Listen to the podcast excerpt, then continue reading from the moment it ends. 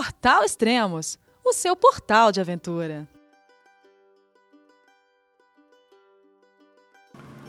Bom dia, boa tarde, boa noite. Bem-vindos a mais um podcast do Portal Extremos.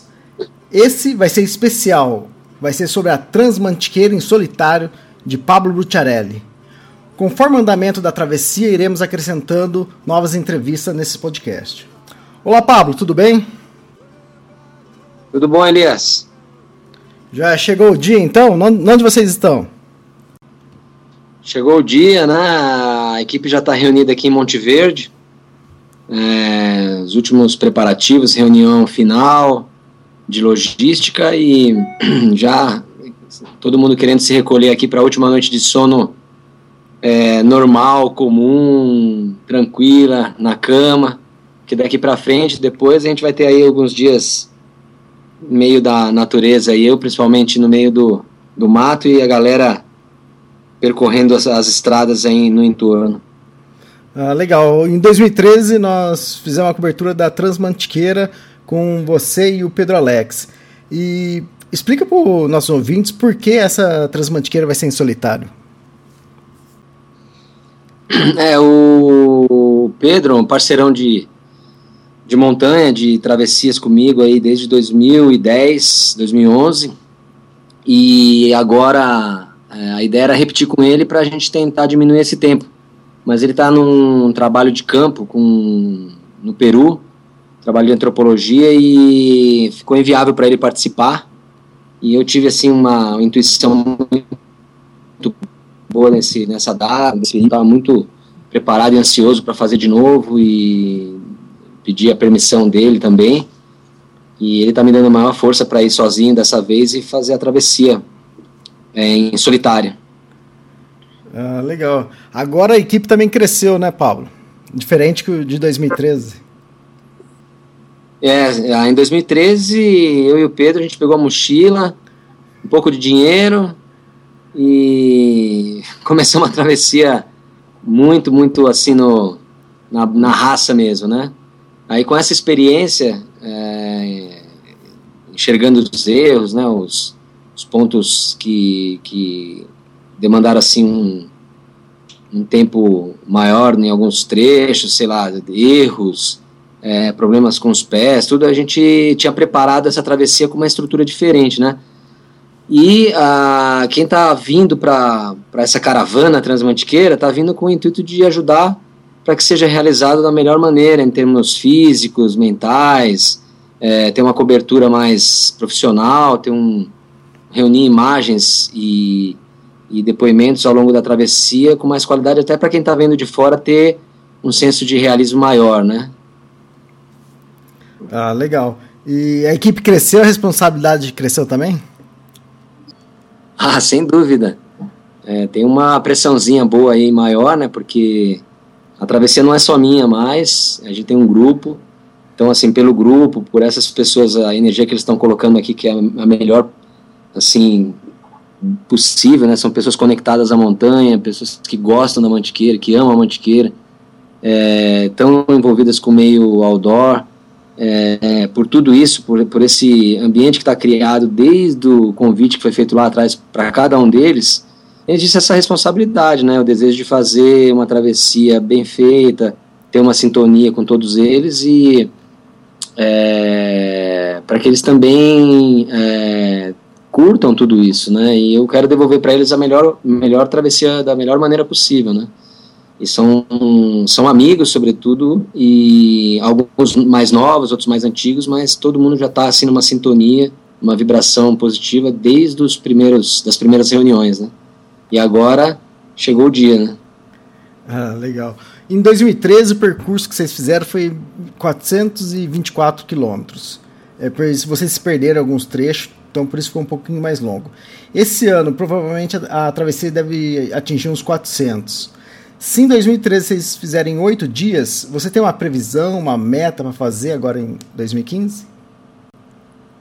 É, então, o, os erros que aconteceram, eu consegui contabilizar uma parte deles. Acredito que ainda mesmo não cometendo, uh, não cometendo esses mesmos desvios do trajeto, eu acredito que eu vou fechar acima de uns 410, mesmo assim. Uhum. É, a gente não chegou a errar mais de 10 quilômetros, talvez uns 15 quilômetros, né? É, o problema foi a progressão em alguns locais que a gente acabou perdendo muito mais horas para decifrar o problema que a gente tinha, porque às vezes a gente não sabia o que estava acontecendo. É, enfim, esse ano a ideia é fazer em menos tempo, porque eu poderia navegar melhor, eu poderia cuidar melhor dos pés, e eu estou me preparando cada vez mais para isso. Amanhã, é, a estratégia de calçado, utilização de de vários tipos, o que a gente não, não teve essa opção no outro ano, né? Isso vai ajudar bastante a progressão, a velocidade, é, e as transições também vão ser mais rápidas. A minha ideia é dormir no máximo duas horas por noite. Da outra vez eu dormi, acho que uma média de quatro, nós dormimos numa média de quatro horas.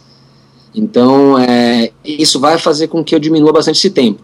Eu tenho uma, uma previsão agressiva, assim, bem agressiva, é, que é para tentar me automotivar, né? Me colocar numa press, me colocar uma pressão, até porque eu venho do, das corridas de aventura, então eu tenho esse desejo de fazer é, a travessia em si como uma travessia competitiva, mas é uma competição interna comigo mesmo. E, mas acredito que é possível fechar em seis dias. Uhum. Né? É, é uma, uma estimativa que, que é totalmente viável. Então, qualquer coisa acima disso ou abaixo disso está totalmente ligado à questão do, do tempo, é, que é um dos fatores que mais pode interferir, né? Muita chuva, é, tempestade elétrica, é, enfim. E o sono, se eu não conseguir administrar o sono, realmente pode extrapolar bem esse tempo. É, exatamente. A próxima, pergunta era exatamente sobre isso. Teve muita gente perguntando no mural por que escolheu essa época, né? Porque ou é muito quente ou é muita chuva. Foi a mesma coisa do que aconteceu em 2013, né? O pessoal também perguntou naquela época por que escolher aquela época. Né? É, é, na verdade, assim, eu não escolhi a época, eu, eu me sinto no momento de fazer a travessia agora. Eu não, eu não fico colocando é, uma data específica na minha cabeça, ah, eu tenho que fazer em tal época. Vem um chamado, vem uma vontade, um desejo, surgiu a oportunidade de fazer nessa data e eu vou fazer. É, até eu brinquei com um internauta aí esses dias no próprio Extremos, o cara falou, é, mas é, é intencional a escolha dessa data, de fazer na época de chuva? Eu, eu brinquei, né? Eu gosto da mantiqueira, eu amo a mantiqueira, é, em qualquer época do ano, esteja eu perto ou longe dela. Mas eu prefiro quando ela chora. então é porque a mantiqueira em, vem do, do, do Tupi-Guarani aí, Mantiqui, que é a serra que chora. Uhum. E é essa visão que os indígenas da, das chuvas que escorriam pela serra e alimentavam a, as cabeceiras dos rios, né, e as nascentes mesmo vêm da Mantiqueira, inclusive é um tema bastante interessante atualmente, esse negócio da questão das águas, né, da falta de água, e é uma das maiores fontes primárias de água para os estados do Rio e São Paulo. Então, por que não fazer agora com chuva, né? Eu não estou aqui para brigar com a natureza, na verdade, eu quero estar em sintonia total, e eu tenho um respeito muito grande por tudo isso, e no momento que eu entrar na serra, é, minha conexão vai ser no, no, nesse nível, né, de respeito e, da, e sabendo a grandeza que a natureza representa e o que ela pode proporcionar, tanto de desafios, de obstáculos que possam ser perigosos, como da beleza das imagens, dos cenários que eu vou, que eu vou ver. Então eu quero estar dentro dessa sintonia e fazer essa leitura para ao longo da caminhada eu perceber se eu tenho que mudar alguma coisa, se tudo mais. Eu sei dos riscos, é, como eu já falei anteriormente, eu acho que não é um incentivo para que as pessoas façam a montanha nessa época, mas é, é, o meu estilo, né? É um chamado, eu quero fazer dessa forma, é um desafio a mais para mim. Enfim, até para poder comparar com 2013, não seria justo eu fazer no, no, inverno com a região seca e bem batida, né? É, com certeza eu faria em menos tempo só por isso. Uhum. Então acho que uma época agora tão difícil quanto a. Talvez até pior agora, porque a gente está no, no, no, final da época de chuvas, então Serra Fina, Marins Itaguaré, toda essa região vai estar tá com mato muito alto e realmente a previsão é essa época de chuva, né? Então Eu não, não tô diferente. Vamos encarar isso aí do jeito que tiver que ser e, e me divertir nela, né? Exatamente. Bom, chegou o dia, né? O que você tinha que treinar já treinou, a logística já tá tudo certo ou não? E que hora você parte amanhã? Então, a previsão é sair às 7 da manhã, dessa sexta-feira, 13. ainda por cima, sexta-feira, 13. É, para dar mais energia ainda nisso tudo, né? Colocar um pouco de tempero. E tá tudo pronto. É, o que a gente tem que alinhar umas coisas, alguns detalhes aí é mais o todo mundo aqui está bem focado em fazer o melhor possível de tudo, né? Cada um na sua, cada um no seu quadrado, né?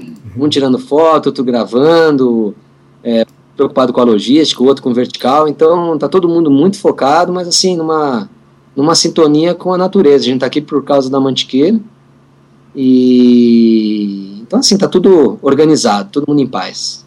Legal. Quem está aí com você? Fala, fala o nome do pessoal e depois fala o pessoal dar um alô aí pra gente encerrar. Tá bom. É, eu tô aqui com a equipe, só falta uma pessoa chegar, que é o Samuel, que vai fazer as imagens do drone da montanha, com o drone da montanha, e tá para chegar. É, a gente chegou em Monte Verde aqui com o Dib, vai fazer as fotos, a Cassandra as imagens de vídeo, o Vinícius, que vai cuidar da logística geral do grupo, o Lucas, da logística de acampamento, o Lasanha vai cuidar do vertical, a Cris vai ajudar também na logística junto com o Lucas. O Bruno, que vai também cuidar da logística, parte de deslocamentos. E. Esqueci alguém?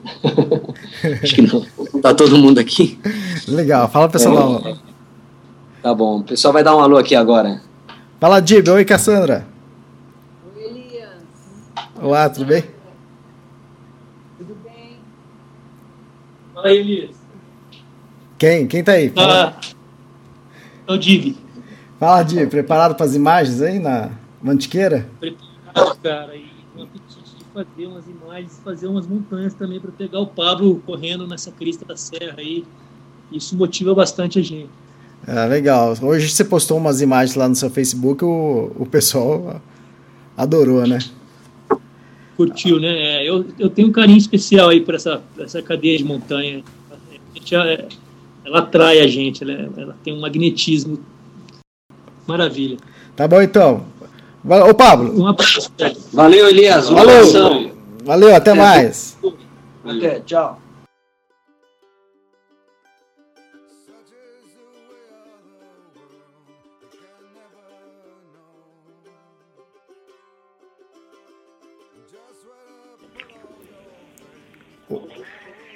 Olá, Pablo, tudo bom? Agora é tudo dia bom, 14 de fevereiro, 3 horas da manhã, e estamos fazendo nosso primeiro contato no meio da trilha. E como você está e onde você está? Eu estou na entrada do Parque Estadual de Campo Jordão, Antigo Horto, e estou vindo de já 110, quase, 108 quilômetros. E acho que a gente já está aqui rodado quase 17 horas, mais duas horas parado, então um total de 19 horas né, de, de travessia. Estou um pouco baleado, uhum. mas me recuperando aqui na transição para. Vou dormir. Agora vou fazer uma parada técnica, primeiro sono. Né, eu vou dormir em torno de umas duas, três horas. E depois eu saio já rumo a cruzar o parque estadual até a base Marins, né? Uhum. Para fazer a travessia Marins agora. Ah, legal. É, você comentou que tá, teve duas horas parado já, mas quer dizer, você ainda não dormiu, agora que você vai realmente dormir, né? É, então... essas duas horas é o acumulado do GPS. Então, por exemplo, às vezes eu parado, quando eu estou navegando, ele marca parado, né? Uhum. Quando eu estou na transição, eu fiz várias pequenas transições de 15 minutos e outras um pouco maiores de 30, é, ele vai somando essas transições também. Então, no total, eu parei duas horas ao longo dessa travessia, uhum. mas várias paradinhas. Agora, a primeira parada maior é para um descanso mesmo, um sono, né? Até agora eu não dormi, eu tô varado, até agora direto andando, né, praticamente. Ah, legal. E nesse, nesse primeiro dia, o que, que, que, que foi mais difícil? O que, que foi diferente, talvez, da, da outra vez? Uhum, da outra, em comparação à outra vez, foi o ritmo, né? Eu, como eu tenho algumas transições que eu ia encontrar o pessoal, eu acabei indo mais leve. e o fato de ir mais leve torna um pouco mais rápido, né? Além disso, eu estou usando tudo, toda a minha experiência da outra travessia para minimizar os erros, fazer uma, uma performance melhor, cuidar melhor dos pés e tal. Então tudo isso está surtindo um efeito. E assim, eu estou bastante motivado também, né? Estou fazendo um pouco mais assim do que normal que eu esperava também. E o mais difícil até agora, para mim, foram algumas alguns pequenos pontos de esquecimento total das referências, porque eu não estou com todos os mapas na mão, atualizados. É, foi muito complicado a véspera das semanas anteriores, eu não consegui preparar tudo com calma. Eu não sei usar o GPS, estou levando o GPS só para marcar a travessia como foi feito outra vez com o Pedro. Eu tenho até o, o roteiro no, no, GPS, mas eu não sei usar. Então teve dois trechos que eu fiquei batendo cabeça. Eu, eu, eu acertava na última, sabe? Uhum. Eu ia uma, errava, eu ia na outra, errava, ia na outra, errava, e quando eu acertava já tinha perdido meia hora, 40 minutos. Isso aconteceu acho que umas três vezes. mas, é, sei lá, uma eu andei em círculo 30 minutos, a outra eu, eu fui e voltei duas vezes até encontrar 30 minutos, e a outra foi meia hora, foi uma hora. Acho que eu, eu, eu fiz várias opções, umas três ou quatro, até encontrar na última e deu tudo certo no final. É, daqui para frente, é, para mim, em termos de orientação, se torna mais fácil até a Iruoca. Até chegar na Serra do Papagaio, que é aquela vez que eu perdi 12 horas outra vez com o Pedro, né? Então, agora daqui para frente eu fico mais tranquilo até o último trecho, em termos de orientação. Até aqui, o começo até aqui para mim era o trecho que eu tinha mais navegação, né? Que conheço menos, né? Eu, a última vez que eu passei por aqui, por exemplo, foi na Transatlântica de 2013. Todo esse trecho. Então, está sendo, até aqui foi um desafio, foi um, um desafio maior, né? Mas deu tudo certo, né? Consegui adiantar o prognóstico pessoal né, que eu tinha feito estou adiantado em torno de umas sete horas, mais ou menos, oito talvez. E se eu continuar assim, se eu continuar não só no ritmo, as coisas forem dando certo, eu consigo tirar mais um tempinho em algumas próximas travessias. Legal. Nesse primeiro dia você pegou bastante chuva, Paulo? É, eu peguei um temporal chegando na, na um pouco antes, saindo de Sapucaí Mirim, um estradão que vai dar na base do baú, peguei um temporal forte com raio e ficou impossível subir o baú, não só por segurança, né, por causa dos raios, mas ali escorregadio demais, né, é escadinha, é, é ferrata, né, e inclusive o Dib, a Cassandra, o Samuel do drone, o pessoal estava tudo lá posto com lasanha também para dar segurança com vertical, para eles subirem e esperarem, para a gente poder fazer as imagens e ainda descer de rapel do baú, né? A gente estava fazendo um negócio super legal. Só que não deu certo, né? Caiu temporal, eles não subiram, a gente fez, a gente aproveitou. Quando eu passei, era umas 7h20 de ontem, da tarde, e ainda tinha luz, tinha um pôr do sol. Então a gente fez umas imagens bem legais aí, acho que já está no ar, se não está, o pessoal já logo vai ver. É umas imagens do, do final, mas do baúzinho, com o baú assim de frente. Então, foi pelo menos a gente aproveitou de outra forma, né? Uhum. E valeu. Ah, legal. E aproveitando para falar, é, como está a sua saúde? Já tem muita bolha? Ou a saúde não, mesmo? Não, é, o pé está 100%, não sei nem crocs. Aquele negócio do crocs, né? Eu vim preparado com um super crocs aqui, mas até agora não. Coloquei agora para deitar um pouco, eu vou dormir.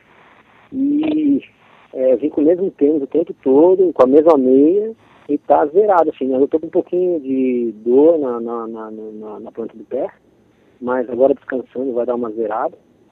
Tá super 10. Fiquei um pouquinho assado, é, mas é fruto dessa chuva, né? Você fica muito molhado, né? Normal. Mas já estou me cuidando também para ficar melhor para a próxima etapa. E estou agora começando a sentir os efeitos fortes de sono, assim, né? Tá começando a bater, assim, em estado de mongoloide. Legal. Tá ótimo, então, opa, aproveitando então, de, vamos deixar você dormir um pouco e, e amanhã a gente volta a se falar então. Legal, Elias, valeu, um abração aí. Tá bom, então. E bom sono aí é. e boa continuação na trilha amanhã. Tá, e aí mandar um abraço pra galera que tá acompanhando também, que várias vezes aí eu pensando nos amigos, nas pessoas aí que já mandaram mensagem antes também, dá aquela emoção, né? Porque tá, aquelas partes mais difíceis aí, a gente sempre lembra das pessoas que mandam as mensagens e realmente tá chegando aqui a vibração e a galera também aqui também me fala às vezes as mensagens que, que a galera posta, que estão acessando a internet aqui, então sempre tem algum recado aqui, tá super legal isso. Ah, legal. É, obrigado tá mais bom? uma vez e a gente volta a se falar então. Tá legal, um abração. Valeu. Um abraço, bom, bom dia. Até, tchau, tchau.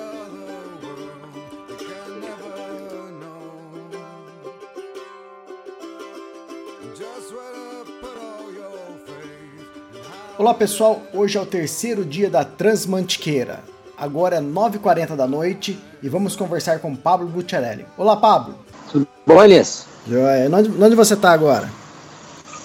Eu estou na cidade de Passa Quatro, é, já me encaminhando para fazer a travessia da Serra Fina. Ah, é, nessa madrugada, né? Legal. A gente não gravou podcast ontem, então fala um pouco como foi o segundo dia da travessia. Tá, é, o segundo dia eu comecei em Campos Jordão, fiz a travessia do Parque Estadual de Campos Jordão, chegando no final do dia, na, na, na verdade à noite, quase meia-noite ou meia-noite e pouco, na a base Marins, né?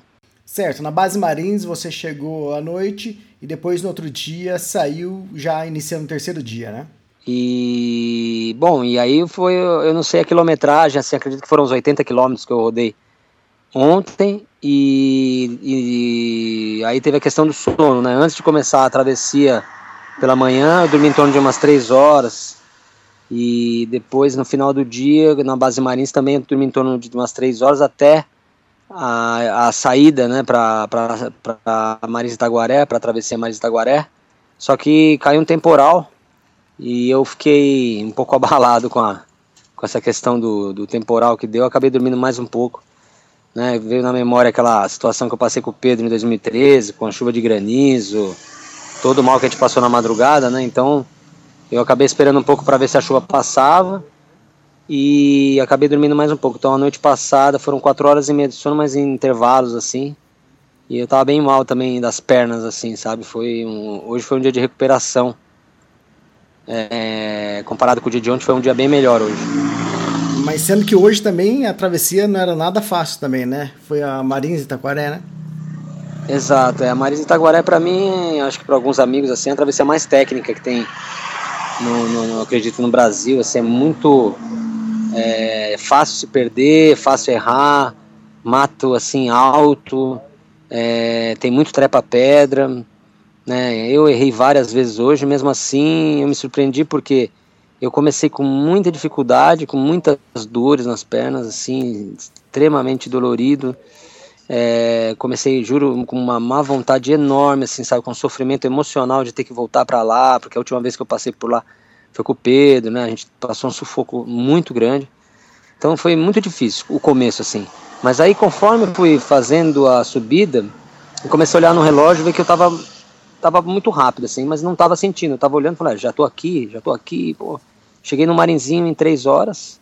Falei, ué, tá alguma coisa estranha. Aí foi, foi rendendo, foi rendendo, foi rendendo, até que fiz a travessia que era previsto na minha previsão, assim, era fazer ao mesmo tempo que eu fiz com o Pedro, em 14 horas, né? A gente fez em 2013. Acabei fechando em 8 horas e meia essa travessia. E cheguei assim, com uma energia assim absurda, as pernas funcionando de novo. Então acho que eu, eu fiquei, voltei às pazes com a Marisa Itaguaré. Ele tá meio de mal, né? Mas agora tá tudo bem e foi muito bom o dia de hoje. Legal, e foi tão rápido que a equipe de imagens nem conseguiu pegar você no ponto programado, né? Verdade. Eu, foi engraçado porque eu até dei um tempinho lá na hora que eu passei pelo Itaguaré, porque tava combinado que eles iam estar por lá, eu queria um, avisaram, ah, vamos pegar umas imagens lá, falei, legal, tal.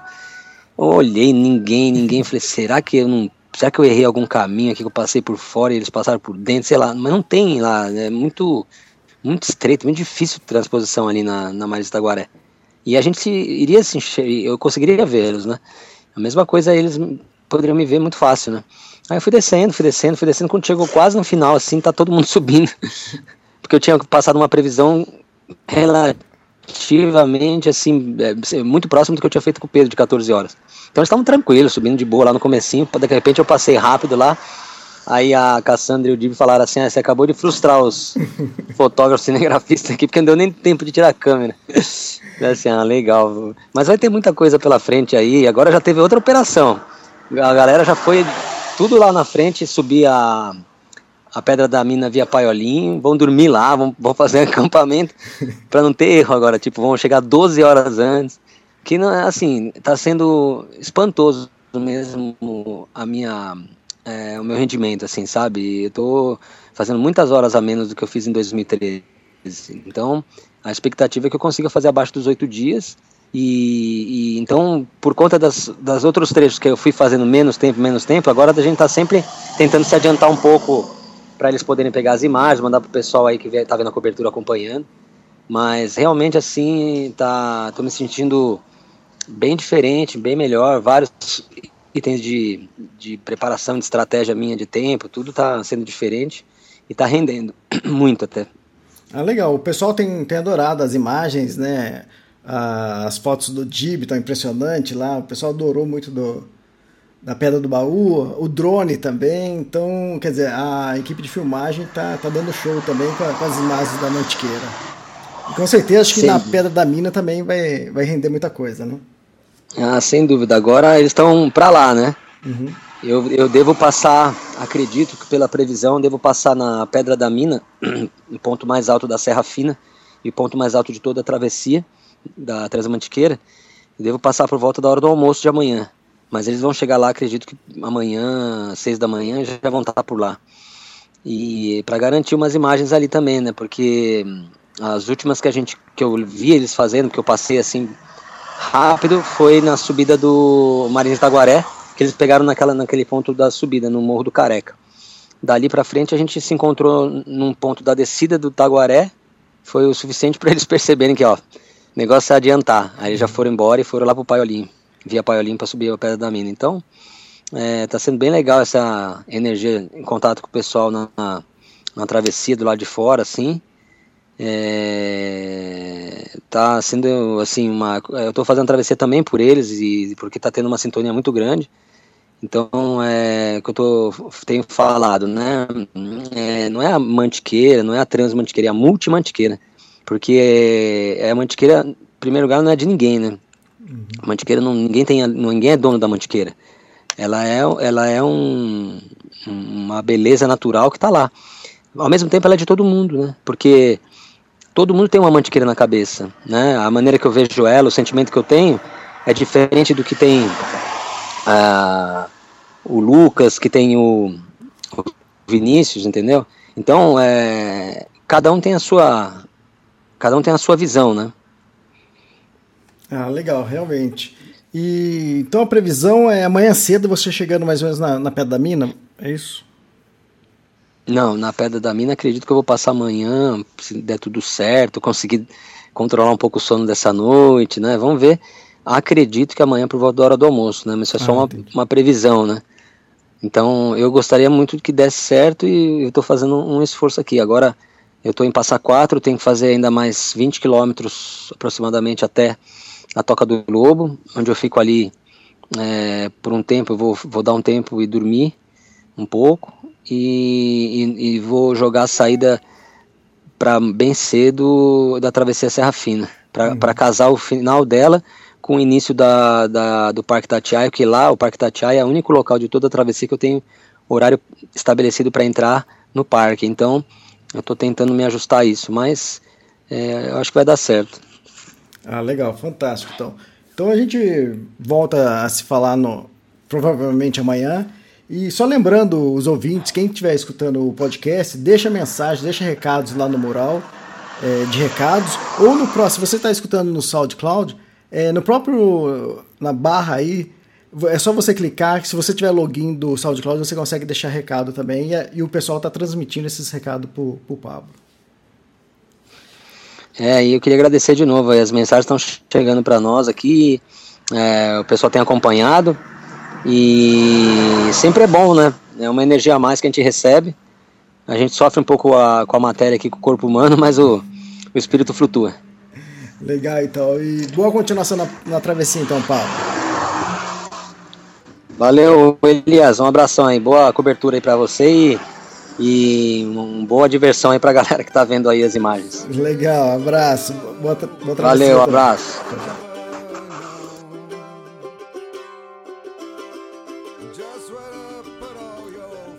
Esse é o quarto podcast sobre a Transmantiqueira. Recebemos esse áudio do Pablo no dia 17 de fevereiro, por volta das 11 horas da noite, ele fala sobre o quinto dia da travessia.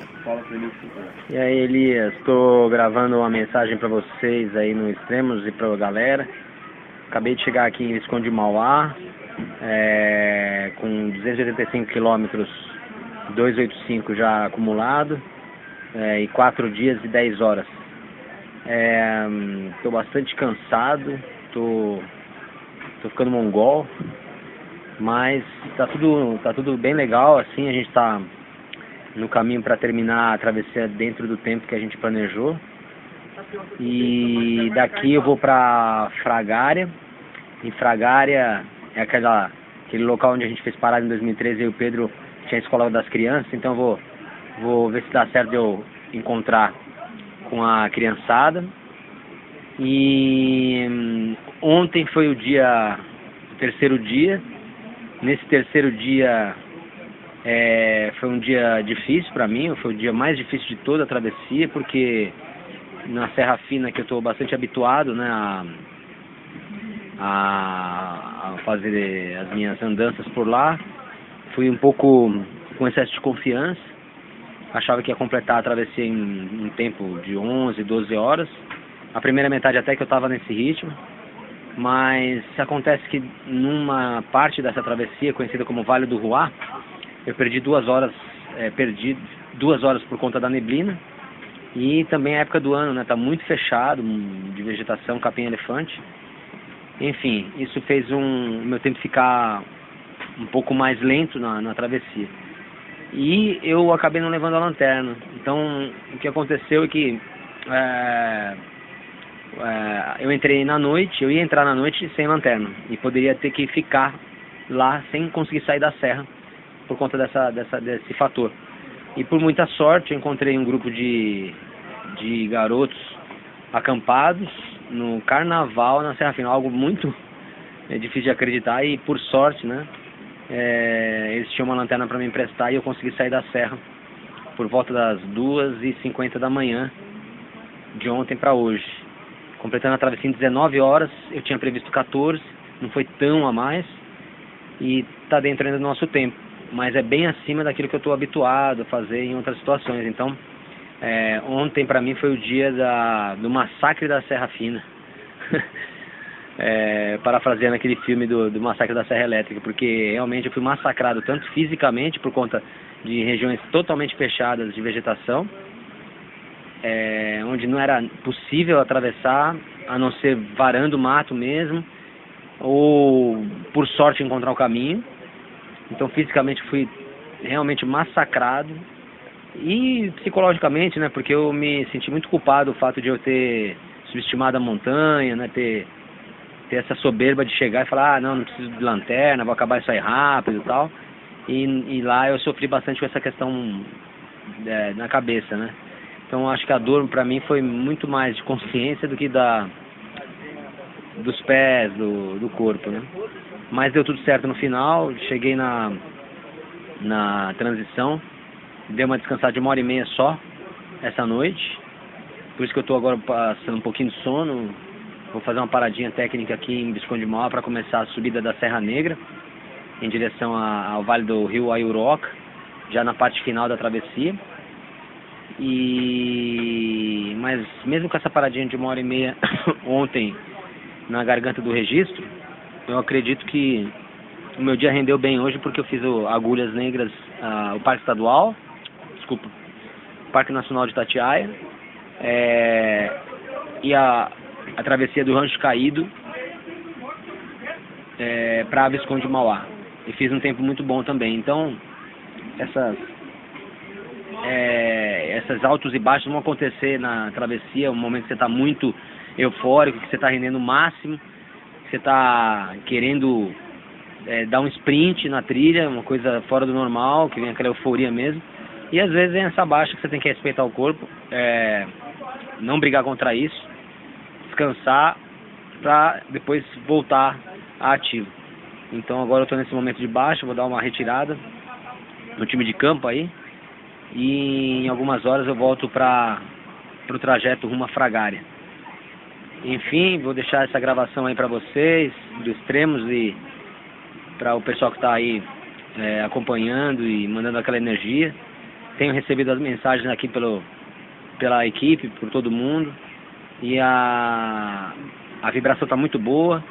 Eu acho que em breve aí vocês vão ter bastante muitas imagens e vídeos que estão sendo levados aí para vocês através do, do pessoal de, de imprensa aqui. Tá bom?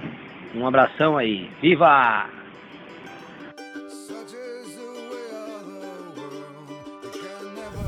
Oi, amigos do Extremos. Aqui é a Cassandra Cury. Estou falando com vocês do meio da Transmantiqueira. E eu estou aqui fazendo as imagens em vídeo do desafio do Pablo Butiarelli pela Serra. Nesse momento estamos na cidade de Alagoa, em Minas, onde fica o Parque Estadual do Papagaio. Quase finalizando esse desafio da Transmantiqueira, que vai encerrar hoje na cidade de Aiuroca. É a próxima parada dele, à noite ou na madrugada. E para mim, como fotógrafa de natureza e fascinada por todo tipo de esporte realizado no meio dela, está sendo uma experiência incrível, única. Estar aqui, conhecendo mais a fundo a Serra da Mantiqueira, que eu conhecia muito pouco, e vou querer voltar com mais calma, sem tanta correria, ficar dias, conhecer um pouco mais por aqui. Tem muita coisa linda para conhecer, muito esporte para praticar. É um lugar incrível. É, a gente tem aprontado uma correria durante todo o dia para poder estar no meio, no momento da passagem do Pablo, em, nos locais previstos, no horário certo, porque estamos aqui não só para registrar esse feito dele, né, mas para poder capturar as melhores imagens e os diversos momentos dele pela Transmantiqueira. Tivemos sucesso sempre para chegar no lugar e ele está passando na hora combinada, um pouco depois, a gente fica ali esperando, mas ele sempre chega. Mas um lugar que a gente perdeu foi o Pico de Itaguaré, porque o horário previsto era 6 a 8 horas da noite, para ele estar tá chegando lá embaixo na base. E nós resolvemos subir o pico às duas da tarde para chegar lá com calma, esperar, como a gente sempre estava fazendo. E no meio da subida, às duas e meia da tarde, ele passou voando por nós. Então, nesse dia, ele estava muito rápido, ele antecipou demais a chegada dele e as imagens do Itaguaré a gente perdeu e foi bem frustrante. E a gente tem muita dificuldade né, por aqui. São inúmeras as dificuldades, a subida aos picos pela madrugada, debaixo de chuva, com bastante frio. A gente dorme quando dá, a gente toma banho quando dá, mas a, a equipe é incrível.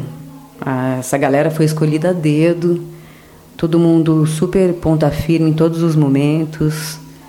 Rola uma energia muito forte, autoastral. Isso faz com que os, as dificuldades sejam bem mais suaves, né? E sem contar que os encontros com o Pablo é sempre de muita emoção. A gente acaba nem lembrando o que passou para chegar até ali. É uma troca de energia sempre muito boa. E com relação aos envios das imagens, é por aqui a comunicação é terrível, né? Tudo bem difícil. Muitos lugares a gente não consegue nem energia elétrica e imagina a internet. Mas a gente se vira como pode. Quando passamos por Passar Quatro, a gente parou numa pizzaria, eu consegui editar o vídeo inteiro de um dia, agora não me lembro mais. e levaria seis horas a internet da pizzaria para mandar o vídeo para o portal Extremos. Então eu pedi para o dono da pizzaria gentileza para eu deixar o meu notebook lá, passando essas imagens e que eu voltaria para buscar no dia seguinte. E assim foi. Passei, deu tudo certo, as imagens foram. No dia seguinte, à noite, a gente passou lá e o notebook estava lá. A gente gostaria de enviar as imagens em tempo real, como foi combinado, mas ficou bem difícil. Eu acho até que a gente se saiu bem, com toda essa dificuldade de comunicação que rola por aqui. É isso aí. Isso é o que eu tinha para falar. Um abraço e hoje, se tudo der certo, o Pablo está concluindo, está finalizando esse desafio, que ele está indo muito bem Está cansado, mas ele está inteirão, a cabeça está muito boa. Vai chegar em Ayuroca à noite ou pela madrugada. É engraçado que a gente encontrou aqui em Alagoa um senhor local que nasceu por aqui e que, quando ouviu a história do Pablo, olhou para a gente e falou: Você não vai conseguir. É muito difícil. E a gente filmou isso, esse depoimento está gravado. E a gente deu bastante risada e o Pablo se divertiu com isso, porque ele sabe que ele vai conseguir. E hoje à noite a gente está finalizando a Transmantiqueira. Um abração para todo mundo. Olá pessoal, hoje vamos gravar o último trecho da Transmantiqueira. Tudo bom, Pablo? Tudo jóia, Elias. E agora mais tranquilo? Tudo na paz agora, né? Finalmente terminada essa grande travessia e agora curtindo um pouco o descanso, recuperando aí das dores e lendo as mensagens que a galera colocou também aí que deu aquela emoção a mais aí de reviver tudo. Né? Legal. Vamos falar então do último trecho que a gente tinha parado no último podcast. Você falou você estava em Alagoa, né? Isso, é. Na verdade, a última vez que a gente fez contato por, por telefone é, foi uma mensagem que eu deixei lá do Vale do Maromba, é, falando da minha travessia pelo Itatiaia, e dali eu teria destino ao Vale do Ayuruoca, né, era meu próximo, meu próximo destino. Então eu fiz essa travessia pela um, início da Serra Negra ali, passando por Fragária, é, a gente usa usei a rota do Tropeiro dos Queijos, caí no Vale do Ayuruoca, uma travessia que eu fiz pela madrugada, é uma região muito bonita e cheia de de mistério, né? Muita aquela história da tem onça, então passar ali de madrugada, quando você cruza com alguém na região, o pessoal fica até assustado. Ah, mas você veio de madrugada nessa região, não viu nenhuma onça. E aí, em Fragária, eu já comecei a fazer a, meu caminho para a Lagoa, no Vale do onde eu fiz a minha última parada com transição. Encontrei equipe de apoio, me alimentei, troquei alguns equipamentos, porque dali para frente eu teria uma grande minha última travessia dentro da travessia que era para superar a Serra do Papagaio. Um lugar que eu conhecia pouco, na verdade era de toda a travessia, era o que eu menos conhecia, mas eu estava bem confiante com relação ao trajeto, bem confiante. Uhum. E eu fiz o acesso pela estrada da Bahia e comecei a travessia por volta das três da tarde do dia 18, né, quarta-feira. É. Só, uma, só uma coisa, ali em Alagoa, foi o último contato que eu tinha feito com você por telefone, a gente ia gravar um podcast não conseguiu Isso, porque caía toda certo. hora, né? Exatamente, a gente fez contato lá sim, só que a gente não conseguiu gravar, é, comunicação muito ruim, os sinais ali, muito, muito sinal muito baixo de telefonia, então a gente acabou deixando essa, é, de lado essa possibilidade, né? Uhum. E você ali conheceu uma pessoa, um senhorzinho que ficou sabendo da sua travessia e ele falou que seria impossível. Exatamente. É, eu, ah, nessa parada, a gente, como eu estava um pouco inseguro em algum, alguns, ah, tinha uns detalhes que eu queria tirar dúvida, eu pedi para o pessoal da equipe de apoio procurar alguém na região que conhecesse a travessia, né? Uhum. minha transição, me cuidava, comia, trocava de roupa, apareceu esse senhor, seu Sajob, ele, até a gente gravou com ele um vídeo, deve estar tá indo para o ar aí esses dias com vocês aí, e, o, e ele me fa, ele falou que ele já fez a travessia muitas vezes com o pai dele, inclusive se perderam muitas vezes. E quando com, com relação à minha travessia, ele disse que com a- o tempo que estava virado, chuva, eu saindo daquele horário, ia pegar a noite, eu nunca tinha feito. Neblina. Isso é neblina. Ele falou: olha, eu perguntei para ele, você acha que eu consigo atravessar? Ele falava: impossível. Tia, né? Mas será que eu não tenho uma chance? É, você acha que eu não. que sabe, procurando saber dele ter uma opinião um pouquinho mais assim otimista, em todas as vezes ele falava: olha, quase impossível. Impo- Então, foi para mim um, um desafio maior, até porque toda vez que eu estava em dificuldade nessa serra à noite, eu lembrava dele falando. Vinha a imagem dele assim na minha frente, assim, impossível.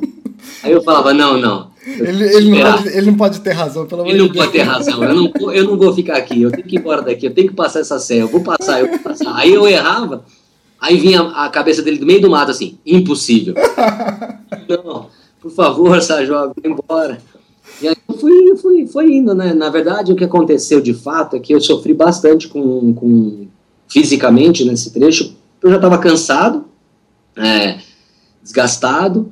é, meus pés estavam assim doloridos, mas é, vamos dizer assim, bem melhor do que no ano de 2013, mas estavam doloridos.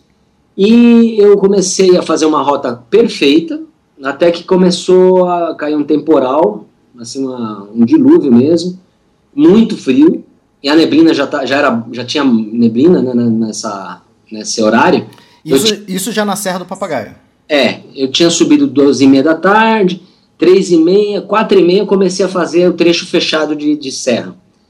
4 e meia, eu fiquei até as 7 e meia andando perfeitamente, sem nenhum problema, dentro da trilha, eu estava muito bem orientado, eu tinha noção do terreno, é, eu tinha minha orientação, assim, uma orientação que eu tenho bastante grande de, de saber o rumo que eu tenho que ir, é fazer a leitura do terreno mesmo com dificuldade de, de visual, visual, visual, né? Seguindo rumo norte-nordeste, fazendo a leitura do terreno, as elevações, a crista, beleza, estava tranquilo. De repente, sumiu a trilha, aí ela ela estava fazendo um rumo um pouquinho oposto do que eu queria. Na verdade, era uma curva. Só que com o temporal, com a neblina, o meu cansaço, eu acho que eu devo ter batido a, a, a perna direita, né, em algum lugar, ou eu fiz uma torção, alguma coisa muito séria, que eu senti um hematoma gigante crescendo na coxa e uma dor muito grande. Eu tive que usar o bastão de trek como bengala nessa fase aí. Então, eu não estava conseguindo ter apoio. Então, tudo isso me afetou um pouco psicologicamente. Em vez de eu insistir um pouquinho mais, eu voltei. Depois eu descobri que eu estava a 10 passos da entrada da trilha de uma, de uma florestinha que depois saía na crista e continuava. Então, nessa, nesse horário, era umas sete e meia da noite, eu voltei e pensei comigo assim, eu vou tentar ver onde eu errei. E não encontrava o problema, não encontrava o erro. Aí eu fui para a opção B, que era fazer o mesmo caminho de 2013 que eu fiz com o Pedro, ah, que é passar pela parte baixa do parque. Ah, quando eu fiz essa opção, eu descobri que não era possível, trans, é, não era possível passar nessa região porque a chuva alagou todas as trilhas, se transformaram em rios e com correnteza. Eu cheguei a tentar passar uma delas com água até a cintura. Estou falando de, assim, eu estava com muito frio. Se eu tropeçasse, além de ter um acidente, eu também ia ficar todo molhado, sopado, sabe assim? Tá muito difícil para mim. Aí eu voltei. Depois eu tinha uma outra opção, que era uma trilha que o, o Thiago o Corbe lá do, do, do Rio Grande do Sul, deixa eu falar o nome dele certo, Isso que horário, mais ou menos?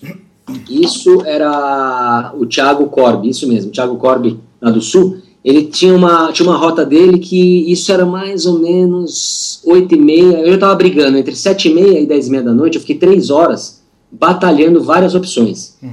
E aí eu não conseguia me conectar com a trilha que eu tinha anotado do Thiago. E pensei, meu Deus, né, o que, que eu faço? Vou tentar de novo, não vou, aí a moral vai caindo, o horário tá tarde, a- as dores estavam realmente grandes na perna, eu andava com dificuldade, toda vez que eu dava uma tropeçada eu não conseguia apoiar com a perna, eu caía no chão. Aí, de repente, uma estrada bonita assim apareceu, aberta, só que ela ia para um sentido que eu não queria. Ela ia para, se não me engano, oeste. Saía totalmente do parque. Assim, poxa, né, mas é a única estrada boa, vou andar um pouco nela, de repente ela faz uma curva. E fui andando. Daqui a pouco eu vi uma sede, uma casa, bem no alto da montanha, uma, umas luzes, né? Fui me aproximando. Era a sede do parque. E chegando lá, encontrei um francês, né, o é, Manu Andros, E também encontrei mais dois geólogos, que, se não me engano, Adalberto e Alessandra, e eles me receberam, eu expliquei o que estava acontecendo, eles falaram, olha, primeira coisa, vamos, se cuida, né, porque eu estava num estado bem, assim, é, deplorável, né, então eles me deram um banho quente, é, comida, e me ofereceram uma cama e saco de dormir e tudo, eu falei, olha, é, primeiro eu queria resolver, saber o que está acontecendo, onde é que eu estou errando, porque para mim estava totalmente certo. Aí eles me mostraram o um mapa na tela do computador deles, eu vi o erro e aproveitei as informações para corrigir e já tinha na cabeça claramente o que eu tinha que fazer dali para frente, né? Uhum. O problema era voltar, né? Porque eu estava aquecido, estava bem ali, né? Em voltar para o frio, voltar com a roupa molhada e tudo. Então eu, eu, eu segui o, o, conselho deles, comi, é, descansei e eles me acordaram com 30 minutos de sono. Foi o meu pedido, né? Olha, faça de tudo, me acordem que eu vou ter que sair. Aí eu saí, me ajudaram muito na hora da saída, me dando moral mesmo, né? Gritando, vai lá, guerreiro, vai, isso aqui, porque eu tinha que entrar vendo da chuva com roupa molhada, depois ter um banho quente, comida e sono, né? Então foi uma outra luta. Mas dali, eu saí meia-noite e trinta, fui às 4h50 da manhã, correndo, porque eu tomei ibuprofeno para amenizar um pouco as dores do, da perna. E eu fui muito bem, até as 4h50, muito rápido, e acertando 100% da rota. Uhum. Errava, assim, 10 metros, voltava, já acertava, com a parte de mata, né? Quando, de repente, eu saí num penhasco, assim, impossível saber onde eu estava exatamente, porque era um penhasco bem exposto, e eu perdi a trilha. Eu fiquei uma hora batendo cabeça, às 5h50 eu achei a rota de novo, desci, é, provavelmente eu desci antes do Gamarra, pico do Gamarra, e eu também tive dificuldade de achar esse ponto de conexão da trilha. Eu fiquei preso no meio de um matagal de capim-elefante.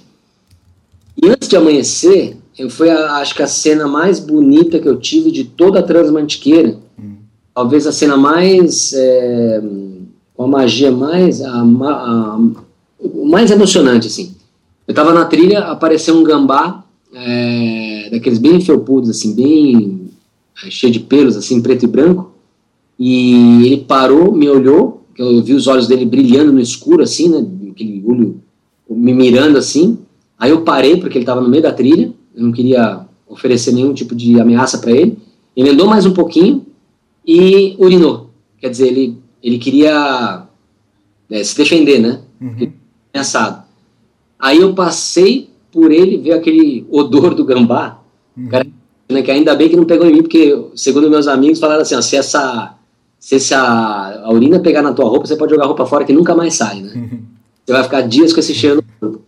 E aí ele passou e foi embora. Eu, eu me senti ali como se tivesse sido é, abençoado pela mãe natureza, assim, né? Porque é um, um momento, foi um, foi um momento bonito, um momento mágico. Uhum. Ele foi embora pro meu caminho e continuei dali para frente, não errei mais, né? Acertei todo o trecho, saí lá no, no Retiro dos Pedros, encontrei o Dib e o Vinícius numa transição rápida.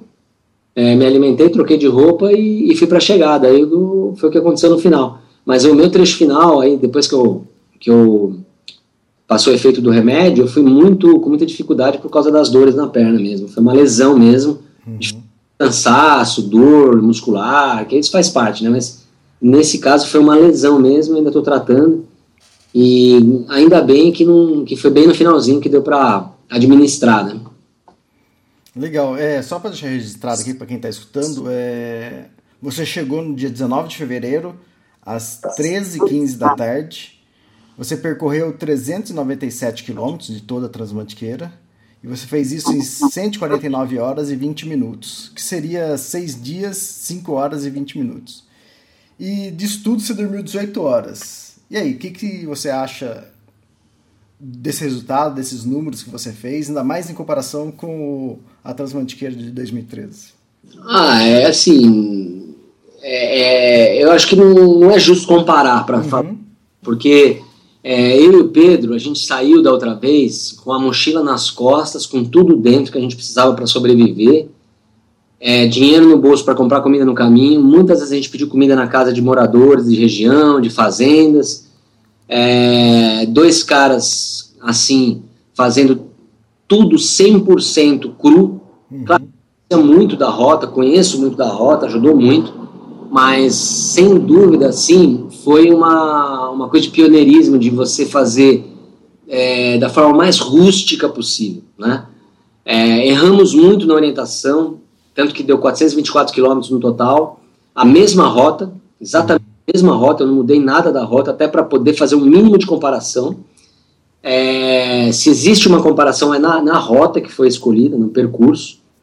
É, eu, é, diferentemente de 2013, esse ano, estava sozinho, então tem um lado que é mais difícil, que é o lado psicológico, de você estar tá sozinho, tomar decisão, não poder dormir de jeito nenhum, porque não tem ninguém para te acordar, ou não tem ninguém para te alertar uhum. do perigo, né, de você estar tá ali exposto.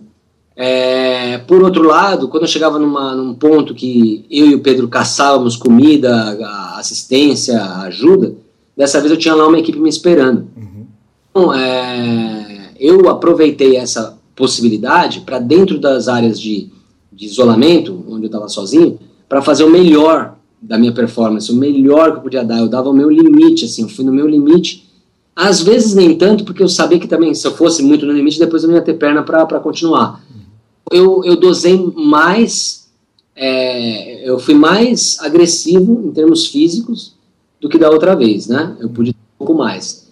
É, também com relação ao sono, da outra vez, é, eu e o Pedro, a gente não se preparou muito para isso, assim, a gente não tomou nenhum cuidado específico, nenhum tipo de suplementação, é, foi, no, foi no cru mesmo, assim, né, era, a gente andava, andava, andava, a hora que a gente não estava aguentando, caía de sono, e a gente ficava guerreando psicologicamente um com o outro, quem acordava primeiro, então a gente às vezes dormia cinco horas num lugar, mais do que a gente dormiu agora, que eu dormia só que era cinco horas com uma qualidade horrível, assim, sabe, horríveis, assim, com muita umidade, desconfortável, molhado, Dessa vez eu dormi bem menos, mas aonde eu dormi, eu dormi com uma qualidade excelente, assim, sabe?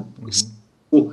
Tranquilo. Eu, eu acho que fora da, da transição, eu dormi cinco minutos numa estrada, numa, numa canaleta, porque eu tava caindo mesmo. Aí eu fechei o olho, dormi, fechei os olhos, dormi, e acordei logo em seguida, mas foi, foi bom. Acho que deu uns cinco minutos. E talvez. É, foi o único lugar. É, só para o ouvinte entender, em 2013 vocês dormiram 30 horas, agora em 2015 você dormiu 18 horas. É, 30 horas em 8 dias, né? E aqui 8 horas em 6 dias. Foi uma média melhor uhum. é, e foi com uma qualidade muito superior. Então acho que isso me ajudou bastante. E, eu, e em 2013, eu e o Pedro, a gente teve, assim, muita coisa foi empírica ali, né? Como cuidar dos pés. Uhum. Aí sabia como cuidar dos pés, né?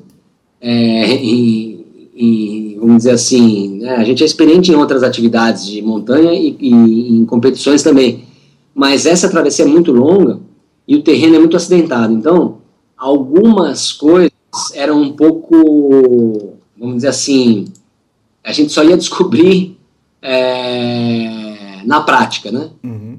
Tem muito da experiência de 2013 para essa agora, para evitar os mesmos erros, né? evitar os, os, os, as lesões nos pés, porque é o que poderia me tirar dessa travessia é ter o pé lesionado mesmo. Né?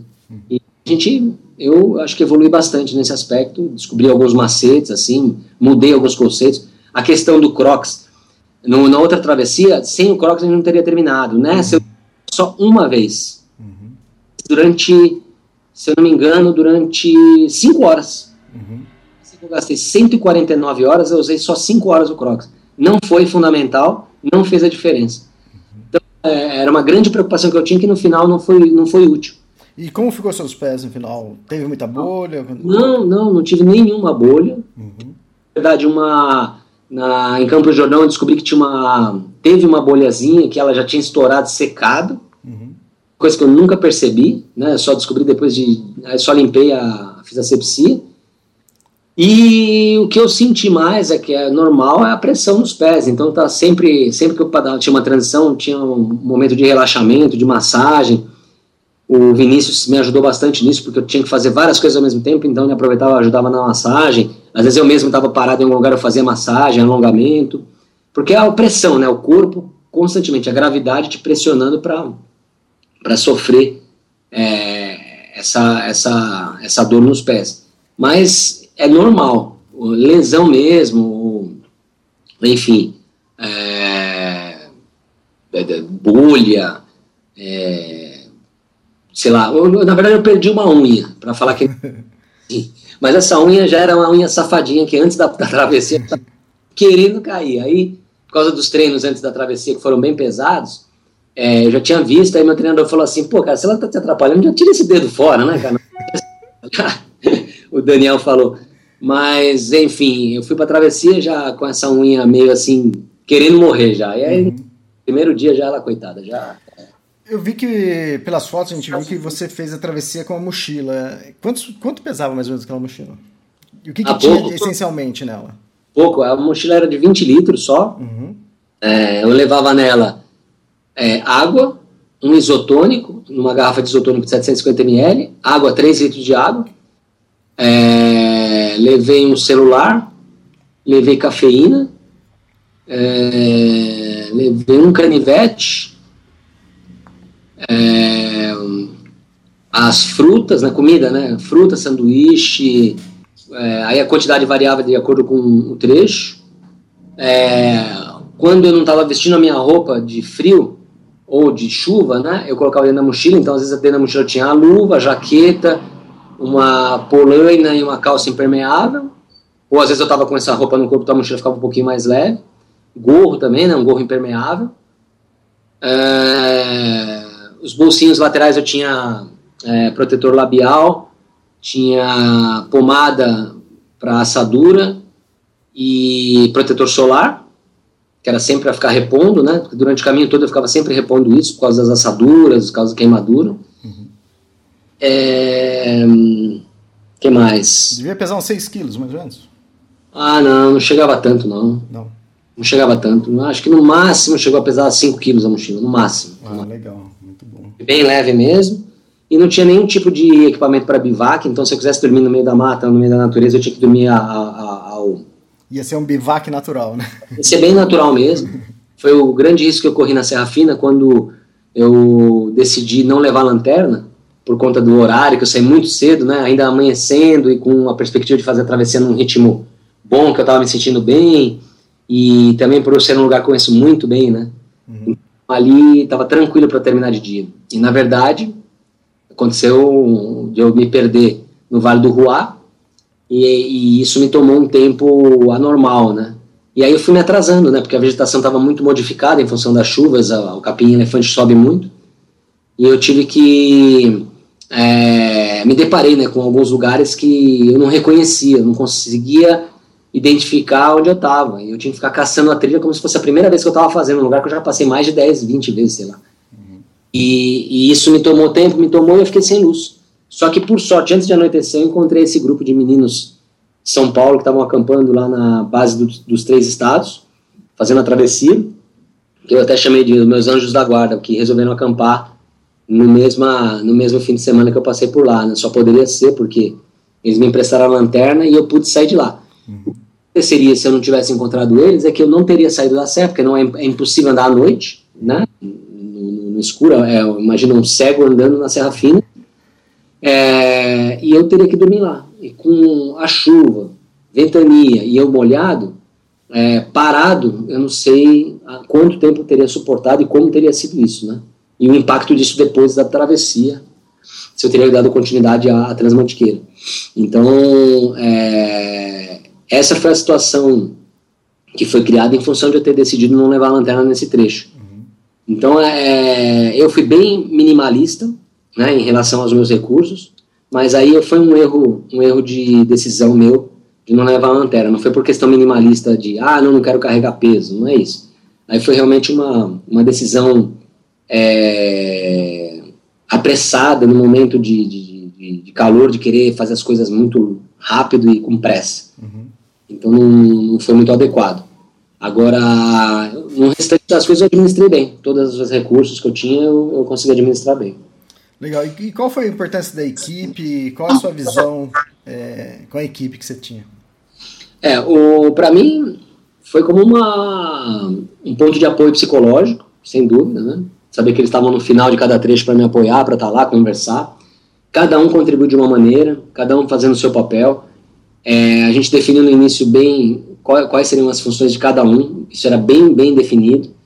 O Lucas, por exemplo, era o cara que, que fazia parte da cozinha e montava a estrutura do campo junto com o Lasanha. O lazer acumulava algumas funções, por exemplo, parte do vertical, que por condições de meteorológicas foi impossível montar qualquer vertical na travessia com chuva, chuva assim, raio, temporal, é, ventos fortes, então ficou inviável, né? É, montar a estrutura que ele tinha, então ele ficou mais focado na logística. Vinícius a, a, me recebia e dava total apoio para a questão do, do atleta, então ele, ele, ele, como ele é atleta, então ele me olhava como atleta e fazia o meu papel dentro da transição, ele ficava já preparando tudo que eu tinha que fazer é, em relação a reorganizar minha mochila, roupa, cuidar do corpo, alimentação e sair. Uh, o Bruno era um cara chave para a questão de deslocamento, a logística de deslocamento. Então, de sair de uma cidade para outra, ele conhecia aquilo muito bem, né, a Serra da Mantiqueira inteira. Então, ele já, a gente ganhava tempo nos deslocamentos com ele, por esse conhecimento. O Didi, a Cassandra e o Samuel eram as pessoas de imagem, então eles ficavam totalmente focados nas imagens. Né, pensar é, quais seriam os pontos é, que eles deveriam estar, onde, em que momento, onde eles deveriam subir, que montanha, é, quais os horários das imagens, é, e eles ficaram focados nisso, né? E você fazendo a cobertura da web, uhum. o link fora. O Daniel, na verdade, meu treinador, ele foi o cara que preparou, me preparou para lá. Ele não pôde estar presente, mas ele fez toda a preparação comigo. Com tudo isso, é, eu, foi, foi, foi criando ao longo da travessia uma energia, né? No começo, todo mundo, antes da, da, travessia, já tinha aquele clima amistoso, legal das comunicações, né? Quando a gente chegou lá, a gente foi cada vez mais se envolvendo. Então, é, rolou, é uma, foi uma família, né? Assim, uma família que a gente não queria que se separasse nunca mais, porque é, a gente ficou assim, agora a gente está se falando com, com aquela coisa meio da saudade, né? Da gente tá, ter vivido tudo aquilo junto. E cada um, sabe, eu, eu chegava numa transição, vi o Bruno com aquele abraço dele lá, é, com aquela alegria, sabe, um cara de um coração bom, assim, sabe, que me deu uma, uma força nos momentos assim, só com o abraço dele. O Lasanha vem com, às vezes, uma, um poema, do nada ele vinha, ah, vou, vou ler um negócio aqui, ele um poema, sabe, então, ninguém combinou essas coisas, ah, você vai me dar um abraço quando eu chegar, você vai, vai, vai recitar um poema. São coisas que foram acontecendo natural, porque que a gente tinha uma sintonia, uma amizade, uh, o amor pela montanha, o amor pela, pela mantiqueira, né? A gente gosta de estar exposto né, na atividade, gosta de desafio. Né? O Dib viaja para cada lugar aí para fazer as fotos dele, a Cassandra também. É, o Lucas guiando os grupos dele, fazendo atividades de vários tipos, né? De canoagem, mountain bike, o Vinícius subindo as montanhas no Espírito Santo. Então, a gente vê que cada um ali tinha uma bagagem e quando chegou ali na hora do, da travessia, todo mundo colocou essa bagagem à prova. Então, teve uma troca. Eu fiz uma parte da travessia, que era o andar. Uhum. Cada um fez a sua. Eu, eu, eu não posso dizer que eu completei, que eu, que eu fiz isso sozinho, né? É um em solitário por causa do andar solitário, mas foi uma equipe, né? E, e cada um é, contribuiu de uma forma. E eu, sério, assim, eu ficava ansioso para encontrar eles. Da mesma forma que eles me falavam, ah, é uma alegria quando a gente vê você chegando. Aí vinha todo mundo me abraçar, saudar, cumprimentar e falar. Então, realmente, a chegada em Uruoca, né, as imagens mostram isso um pouco, né, de quando eu chego ali, vem todo mundo me, me saudar assim, eu querendo saudar eles também, porque é uma conquista em conjunto, né, foi uma conquista em conjunto e, e é por isso que eu fiz questão que todo mundo tivesse bem, bem é, visível nessa travessia, essas pessoas não fossem é, como diria assim, anônimas, né? Uhum. Tem um papel fundamental em tudo isso e eu sou eternamente grato a todos vocês, a todos que participaram. É, é uma realização que vai ficar para mim para o resto da minha vida e, sem dúvida, é, estarão no, no, no, meu coração para sempre. Assim. É, legal. E essa transmentiqueira, você literalmente, em todos os sentidos, lavou a alma? Fala, fala na parte literal e a parte psicológica também. É, é, a gente fala da serra que chora, né? Que eu gosto dela quando chora, né? E, realmente foi de lavar a alma. Eu tomei chuva o tempo todo. É, a primeira chuva veio em Sapucaí Mirim. Eu vi de longe chegando, passando pelo baú, aquela névoa, aquela água chegando assim. Foi o tempo de eu colocar a jaqueta e dali para frente, praticamente o tempo todo eu fiquei com jaqueta. Foi chuva o tempo todo. Foi de lavar a alma mesmo. É, foi uma, a realização de um sonho, porque eu sempre quis fazer sozinho essa travessia. Não deu certo em 2010 quando eu tentei de uma maneira muito amadora. Depois o Pedro foi o meu caminho para poder fazer a primeira vez e conhecer de fato a rota e, e criar na minha cabeça essa possibilidade futura. E agora foi aí, foi isso, né? Eu consegui realizar é um sonho, lavar a alma em relação a isso, fazer de uma maneira mais próxima daquilo que eu entendo que é, é o meu estilo. Eu gosto de fazer as coisas dessa forma, é, é, com esse tipo de performance rápido. É o meu estilo, vem das competições de, de aventura, do endurance, e, e, é assim que eu sei fazer. É, não quer dizer que eu não gosto de fazer uma travessia devagar, com mochilão, curtindo com os amigos, né? Tudo, tudo tem o seu tempo e tem o seu momento.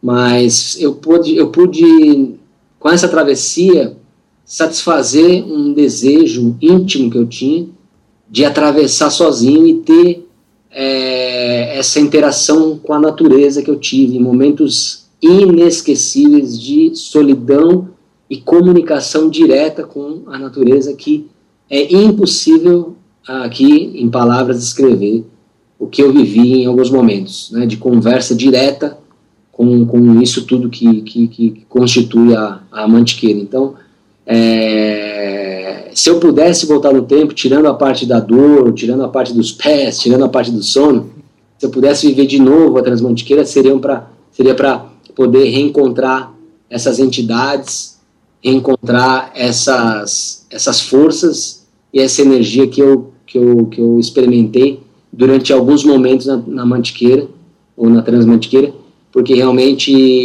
eu tinha esse desejo e eu fui é, presenteado com ele, eu, eu consegui, eu, eu, eu, vi, senti o que eu queria. E, e é isso que também eu vou guardar pro resto da vida. Né? Legal. E, bom, como tudo chegou ao fim, vamos fazer a última pergunta então, é, para finalizar. Tem algum plano com a Transmantiqueira? Ah, tem, tem, tem coisas assim, né, que vem, vem surgindo, né, na minha cabeça, com, na cabeça do pessoal também que participou agora comigo.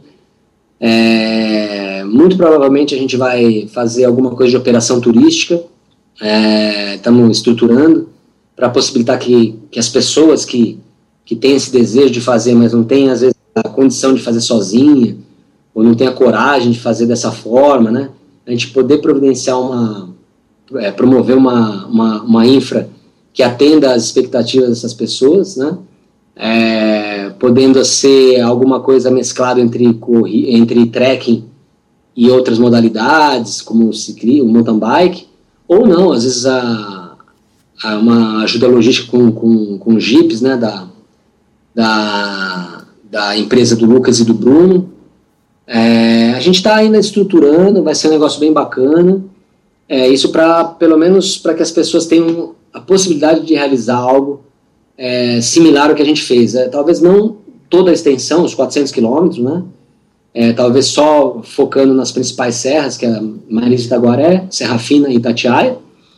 É, Itatiaia até o, o Vale do, do Maromba ali, né? O, lá, que são travessias mais conhecidas e, e a gente sabe que já tem alguns operadores fazendo, né? Mas a gente quer fazer algo diferente, especial, com a chancela da, da nossa equipe, que foi pioneira em fazer dessa forma. E a gente está querendo é, fazer de uma maneira que, que atenda aí as, as expectativas dessa galera aqui. A gente já tem recebido mensagens, vimos algumas postagens aí também no Extremos, do pessoal interessado. Então, isso é uma coisa que deve acontecer, talvez já esse ano, né, porque a temporada de montanhismo começa logo logo, e a gente vai ver uma data para a galera poder fazer parte disso. É legal. O... Isso é uma coisa mais imediata, né? E talvez no futuro outras coisas ainda, não, não, não pensamos todas as possibilidades, né? Uhum. É, o Extremo já começou a receber, nós já recebemos aqui vários e-mails de pessoas interessadas em fazer toda a Transmantiqueira ou pedindo apoio para fazer partes, trechos, né? É, como a gente estava conversando antes, é, são 400 quilômetros, né? Se for fazer uma como uma travessia normal, que a gente faz isso na Europa, que tem de monte, é, se for fazendo um trekking normal, sem correr, dá quase 30 dias né, de travessia. É, então, eu, a gente fez umas contas aí, né? Num, mais ou menos assim por cima, se fosse fazer um, um trajeto exato, é, só que com bagagem, barraca, tal. O que eu, o que eu acho também assim é difícil comparar porque é um outro desgaste físico. Para passar com mochilão, eu vou te falar que é muito difícil. E também aos pés, né, como seriam com os pés, mas é possível fazer e esse tempo aí tá aí nessa casa de 30 dias, até talvez mais, depende do ritmo da pessoa, mas é, é, é, uma, é uma viagem, né? Não, é, e a gente precisa disso aqui, né? Tem muito europeu, muita gente que manda e-mail pra gente querendo saber fazer trilha aqui no, no Brasil e a gente tem poucas e não tem estrutura. Então, quer dizer, acho que a Transmantiqueira viria para ajudar nessa parte também. E quem quiser, faz ela inteira, faz em 30 dias. Quem não quiser, faz um trecho cada vez também. É, é como é feito na Europa, né? É, a gente não tem a estrutura que tem, por exemplo, na Europa, Estados Unidos, essas grandes travessias, porque não existem refúgios ou existem postos que possa dar, não é igual. Aqui no Brasil seria possível fazer, mas de uma maneira selvagem. Uma selvagem. É, totalmente selvagem. É, e, e, no caminho você procurando os meios, né? Como eu fiz com o Pedro, que a gente ficou procurando comida na casa das pessoas, e, enfim, navegando e tal. E com grandes riscos de se perder, errar o caminho, porque não tem nada, nenhuma demarcação, né? Uhum. Vamos dizer que se tem demarcação é lá no Itatiaia. Né? Em Itatiaia tem as, as plaquinhas, algumas, algumas plaquinhas, né? E, alguns, algum, e na Serra Fina e no Maris da Guará, alguns totens. Uhum. Pô, é totalmente selvagem. Agora, se tem, por exemplo, alguém por detrás, uma infra, um guia, ou, ou alguém que possa dar um apoio logístico, é, eu diria que assim, é muito mais legal que na Europa e nos Estados Unidos. Por quê? Uhum. você não vai ter a, a, a, identificação visual, os refúgios, mas você vai ter compensado isso pela equipe. Uhum. Guia e, e a equipe. Só que num ambiente totalmente selvagem, que dá aquele, aquele tempero a mais, né? Que você fala, pô, eu fui fazer um negócio no meio da natureza selvagem. E eu tenho experiências com amigos europeus e que veio, vieram para o Brasil, para a montanha, né? Para Serra da Mantiqueira, e falaram, nossa, é muito mais legal. Porque lá a gente não tem esse negócio de entrar no meio da mata, a gente vê, no visual já dá para navegar. Uhum. Estrutura, sinalização tal. Então, perde um pouco aquela coisa do. do exploração exploração, né? Então, a gente tem isso aqui. Eu acho que dá para explorar esse lado. Eu, eu não abro mão disso, eu gosto disso. Eu acho que todo mundo que faz esse tipo de atividade gosta dessa coisa do desafio, de poder entrar. Claro, alguns tem, não têm tanta coragem, por isso que precisam dos guias, precisam da, da, da desse apoio logístico. E eu acho que é isso que a gente está querendo promover mais adiante aí, para que essas pessoas que procuram mesmo uma adrenalina a mais, mas dentro do nível de segurança, poder realizar e não ficar só naquela coisa do sonho, né? Ah, eu gostaria, mas infelizmente não vou poder, né? Uhum. Então, acho que agora é, é, um passo que a gente vai dar para compartilhar essa emoção com as pessoas. Não é porque ah, só eu fiz e só eu quero ter feito e ninguém vai mais fazer. Pelo contrário, a, a travessia que eu fiz agora eu vou colocar no ar em breve, no Wikiloc, como eu fiz em 2013. Eu vou subir a, a rota, né? corrigir alguns pontinhos para não ficar é, vou fazer duas versões, uma versão completa com todos os meus erros, para quem a pessoa curiosa ver aonde que eu errei, onde é que eu fiz zigue-zague à toa, e aquela que vai ter uma versão um pouco reduzida, já com a rota completa, 100% para o cara poder baixar e levar, se ele quiser fazer sozinho, ele pega a rota e vai, pega o GPS dele e vai. Uhum. Legal, muito bom. E aí, quando você lançar isso, com certeza a gente vai disponibilizar aqui no, na cobertura online da, da Transmantiqueira. Legal. Legal, Pablo. Obrigado por mais uma vez. É, mais um projeto e parabéns novamente por concluir. Também a toda a equipe também que participou. Foi, foi muito bom. Obrigado vocês novamente aí, né, pelos extremos e é, novamente a toda a equipe, o André Dib, o Bruno Zanini, Cassandra Cury, Daniel Franquin, Elias Luiz, Lucas Abdala, Luiz Milan, Lasanha, Samuel, Oscar e Vinícius Moisés, todos vocês aí, sem vocês, realmente eu não teria concluído dessa forma. E que venham os próximos desafios aí. Valeu, obrigado. Tchau, Pablo. Valeu, um abraço. Tchau, tchau. Fique agora com a música Transmantiqueira, de autoria do Lasanha, que foi apoio do Pablo, e do Renan Lima. Transmantiqueira, Cachoeira, Serra Fina, Marins e Taguaré. Eu parti de São José, eu vi o Muriqui na montanha em São Chico Xavier. Oh yeah, da água da nascente eu me abasteci. Mantiqueira, serra que chora, eu me hidratei e prossegui. Oi, oi, Santo Antônio, oi, oi. Pra saltar eu fui, eu fui pro pico agudo, fui ver o sol nascer no pico do Itapeva.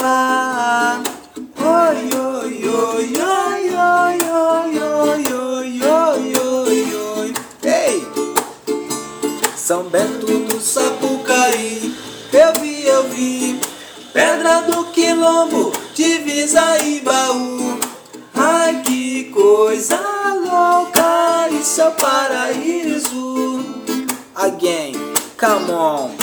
Ai que coisa louca, isso é o paraíso.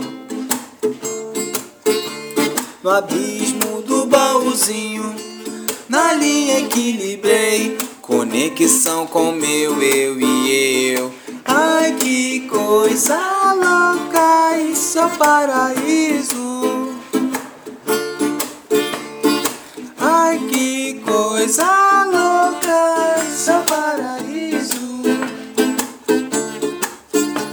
Do lobo, água eu peguei. Capim amarelo, pedra da mina e vale do rua. Ai, que coisa louca, isso é o paraíso. Come on, alguém. Ai, que coisa louca, isso é o paraíso. Pico dos três estados, é a pedra do pico. Parque de Itatia e agulhas negras prateleiras. Ai, que coisa louca, isso é paraíso. Come on, again. Ai, que coisa louca, isso é paraíso. Come on, let's go. Vira e delício, que coisa linda é isso. Pra minha escalada é muito mais que vício. Ai, que coisa louca, isso é paraíso. Ai, que coisa louca, isso é paraíso. Agradeço no percurso a Gaia natureza que me fez um homem rico e me deu toda essa riqueza. Ai, que coisa louca, isso é paraíso. Na montanha, na montanha.